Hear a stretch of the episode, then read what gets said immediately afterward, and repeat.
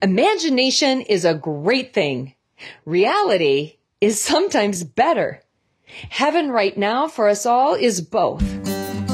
A good story takes us on a journey. It reminds us of where we've been and shows us where we could go. A good story makes us feel and inspires us to act. Welcome to the Good Story Podcast, where everyday stories that make you laugh, cry, or feel slightly uncomfortable will leave you inspired as Kirsten King tells true stories and teaches truth.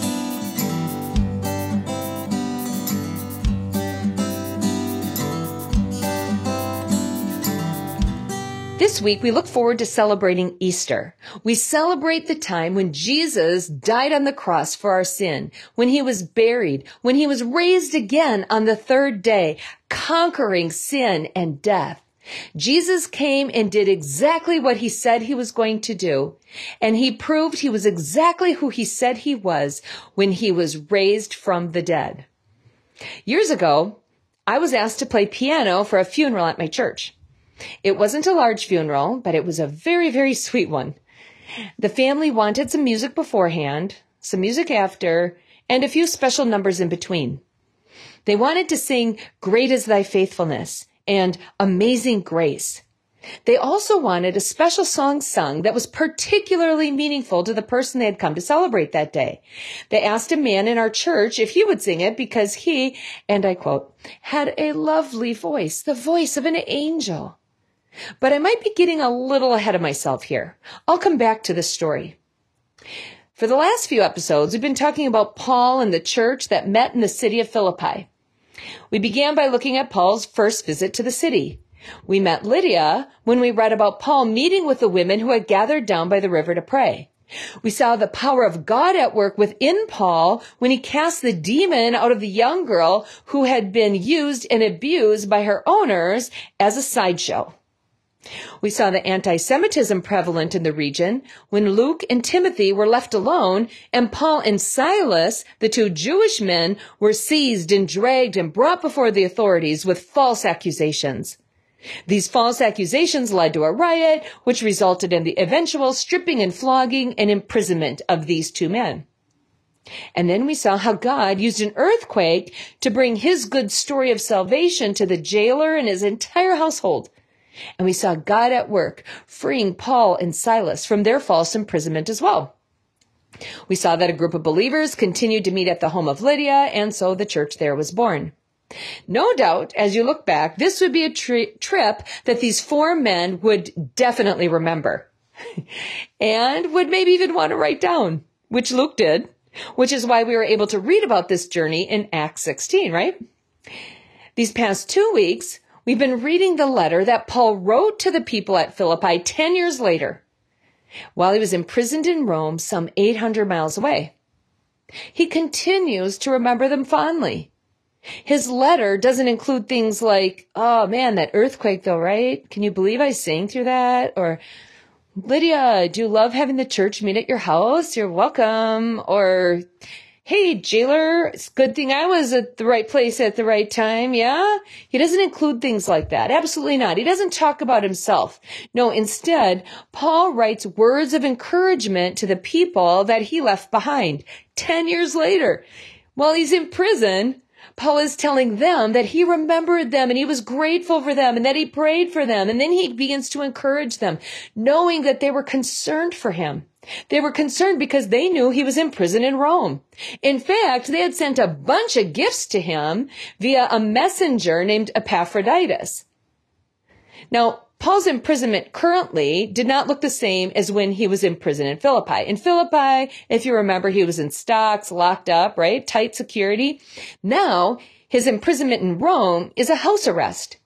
The technology wasn't available yet to throw on an ankle bracelet to keep him contained, so instead Paul was chained to a guard. The guards would switch out when the shift change would come in.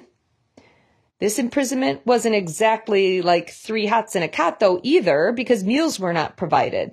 These were the responsibility of the prisoner or for those who knew him. So Epaphroditus comes from Philippi, remember, 10 years after Paul had been with him, and he brought him gifts from the body there, gifts, provisions.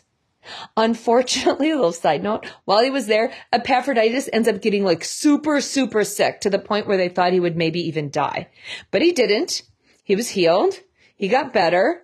And now Paul writes a thank you card, a thank you note to the church at Philippi that he's asking Epaphroditus to bring back. He's like, they need to see you. They need to be encouraged because they see you're well. And please bring this letter with you, which Epaphroditus does. Now, interesting to picture this. Paul writes this and sends this thank you note with Epaphroditus to the church at Philippi. Now, when we get cards, sometimes we read some cutesy saying on the front, and we open it up, and there's a cutesy saying inside, and maybe a little Bible verse written on the left-hand side or something, right? Here, what Paul is writing, it's all Bible verses. he doesn't even know this. He's writing a letter, but God has inspired him to write this, and we can read it today, which is super encouraging. So how does Paul encourage them? He writes, starting in chapter 1, verse 12, we are reading this. Now, I want you to know, brothers and sisters, that what's happened to me, it's really served to advance the gospel.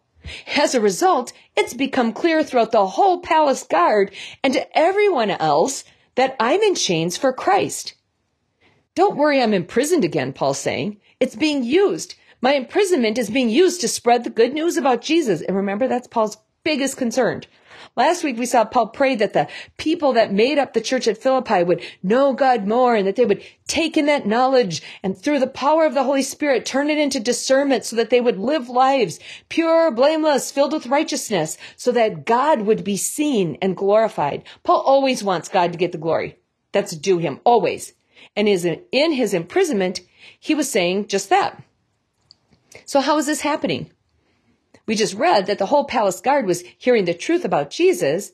So was everyone else was who was around Paul, right? Well, these guards who are chained to Paul are hearing Paul recite this very letter so it could be written down by Timothy. Perhaps Timothy read it back to him at various times. Is this what you mean? You know, is this what you said? Can you repeat that phrase? Maybe not, but likely so. And this wasn't even the only set of scriptures that Paul wrote while he was imprisoned. He also wrote letters to the church at Ephesus, which we call the book of Ephesians. He wrote a letter to the church at Colossae, which we call the book of Colossians. And the fourth letter Paul wrote while he was in prison in Rome was to his friend, his friend named Philemon. So surprise, our book is called Philemon, which I I just want to take a step just for a second away from Philippians, just for a quick second, and talk about this book. It's not going to take long, but I, it's such a good story. Paul wrote this book he was asking Philemon, he's writing a letter asking Philemon to forgive his servant Onesimus. So who's Onesimus? Onesimus was Philemon's servant who'd run away from Philemon, who lived in Rome. He ran away and somehow ended up meeting with Paul. Paul, of course, meets Onesimus and what does he do? He shares the good news about Jesus, which is that Jesus came, he was sent from God, he lived a perfect life, he died for our sins so we can be forgiven and, and live in the here and now in right relationship with God and we can live in forever in heaven when we die. So of course, Paul shares that good news with Onesimus and Onesimus believes it to be true and then he places his faith in Jesus. Now, Paul has this dilemma, right? He shared Christ with this runaway slave, this runaway slave who was a slave of his friend Philemon. So now Paul says to Onesimus, you need to go back. So he sends him back to Philemon, who's also a believer that like Lydia, he had a church meeting in his home. And Paul didn't want Onesimus to suffer the consequences that would be due him as a runaway servant. So in his letter, he's encouraging Philemon to accept Onesimus back with forgiveness and, and to just see this as part of God's bigger work. I love verse 13 of Philemon, where Paul says this. He says, Perhaps the reason he was separated from you for a little while, he's writing to Philemon, perhaps the reason Onesimus was separated from you for a little while was so that you might have him back for good. I love the way he says separated you from you for a little while instead of run away. But why? He says perhaps the reason is that you might have him back for good, no longer as a slave, but better than a slave, as a dear brother. Onesimus is very dear to me, but even dearer to you, both as a man and as a brother in the Lord. Paul's encouraging. He's writing these encouraging words while he's in prison, but we need to get back to Philippians now and see what's going on there. We see the spread of the good news throughout the guard, right? And everyone else who's there, what are they hearing? We talked about that. Philippians, Colossians, Ephesians, Philemon, and likely countless other letters and stories and teaching as well. And it's important for us to recognize that although Paul didn't choose or plan on imprisonment, I am guessing his preaching plan or schedule or travel itinerary or whatever was thwarted when he ended up being in prison. But God's plan was not. Because Paul was in prison, he couldn't go and visit the people, so he had to write them a letter. And because Paul had to write them a letter, we now have his letters included in our Bible. What a great plan that God had that Paul didn't see.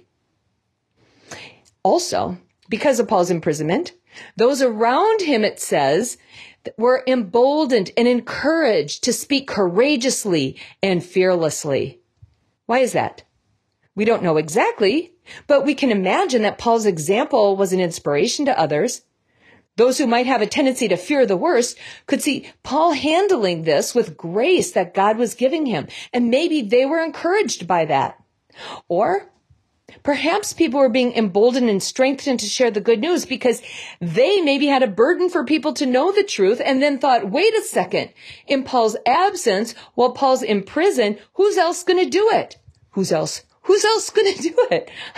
who else is going to do it if not for me? If not me, who? If not now, when? They're asking themselves this question, and perhaps that's what was giving them the courage. Either way, whatever it was, Christ's good news was being spread, and Paul was rejoicing about this. He said that in verse 18. Christ is preached. And because of this, I rejoice. Yes, I will continue to rejoice. For I know that through your prayers and the help given me by the Spirit of Jesus Christ, what has happened to me, it'll turn out for my deliverance. I eagerly expect and hope that I will in no way be ashamed, but will have sufficient courage so that now as always, Christ will be exalted in my body, whether by life or by death.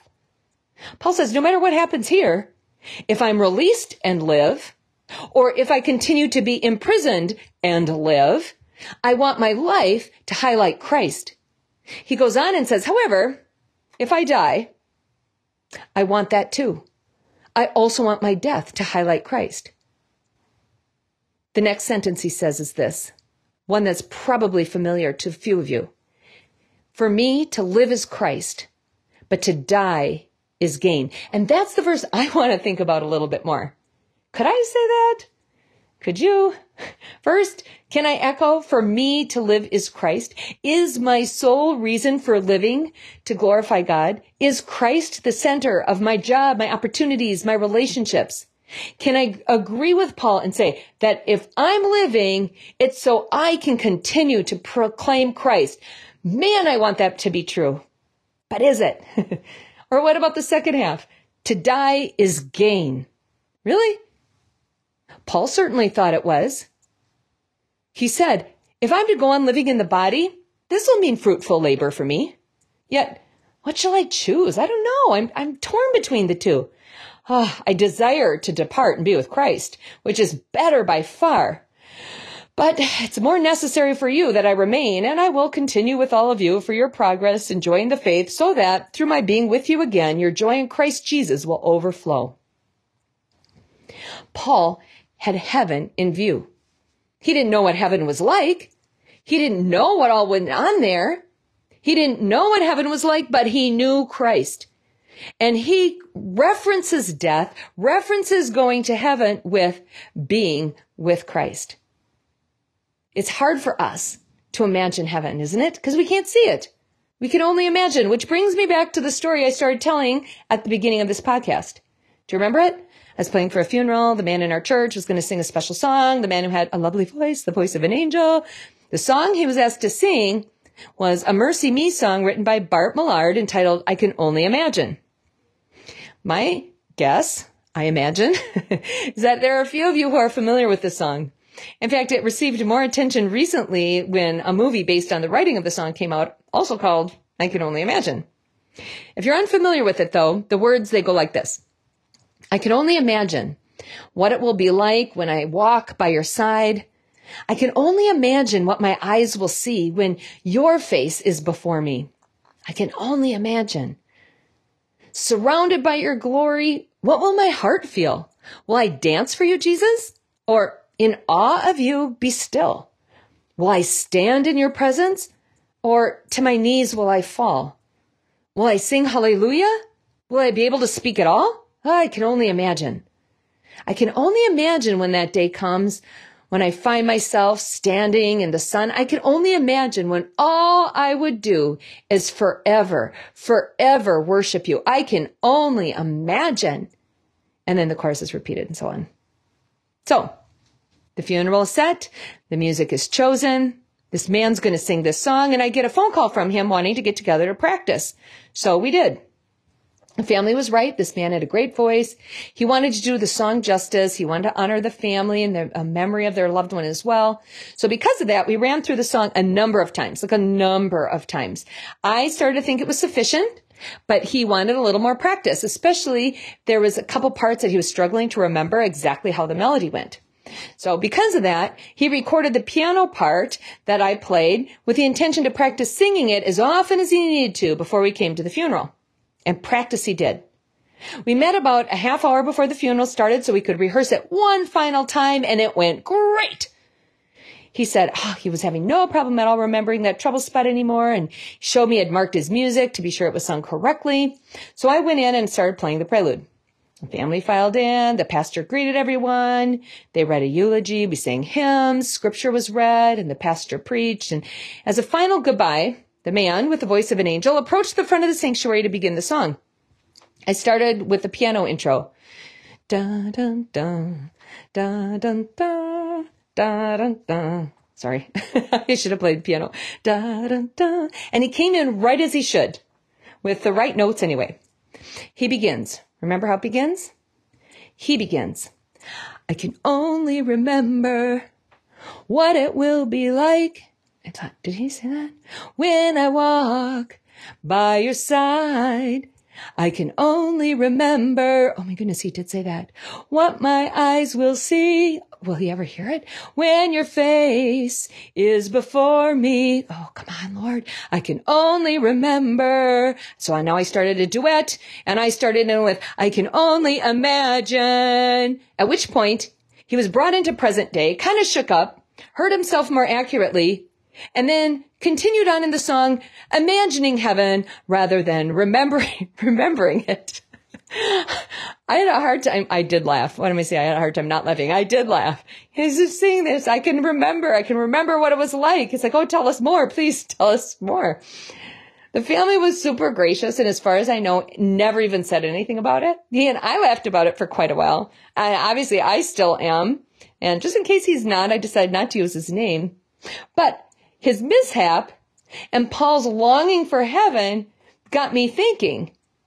Paul's longing to depart and be with Christ. That's better by far. He spoke with conviction. And yes, he didn't know what heaven was like, but he knew Christ. And he had this longing deeper than just imagination could supply. He was praying that the Philippians would know him too, would grow in their knowledge of him. He knew that living here was to serve him and he was going to continue to do that faithfully, but dying meant he could be with him. And that's what he longed for. He was remembering that as he was writing to the church at Philippi. These words challenge me. And I pray they challenge you as we read them today in 2019. For me, to live is Christ and to die is gain. I pray that we may know Christ so intimately that all that matters while we're here, our jobs, our relationships, our homes, our friends, our experiences, that this all would be enjoyed because of Christ and be focused on Christ as well. May we live with this confident faith, knowing that the Christ who saves is the Christ that transforms and is the Christ that will continue for eternity to be worshiped and praised and adored.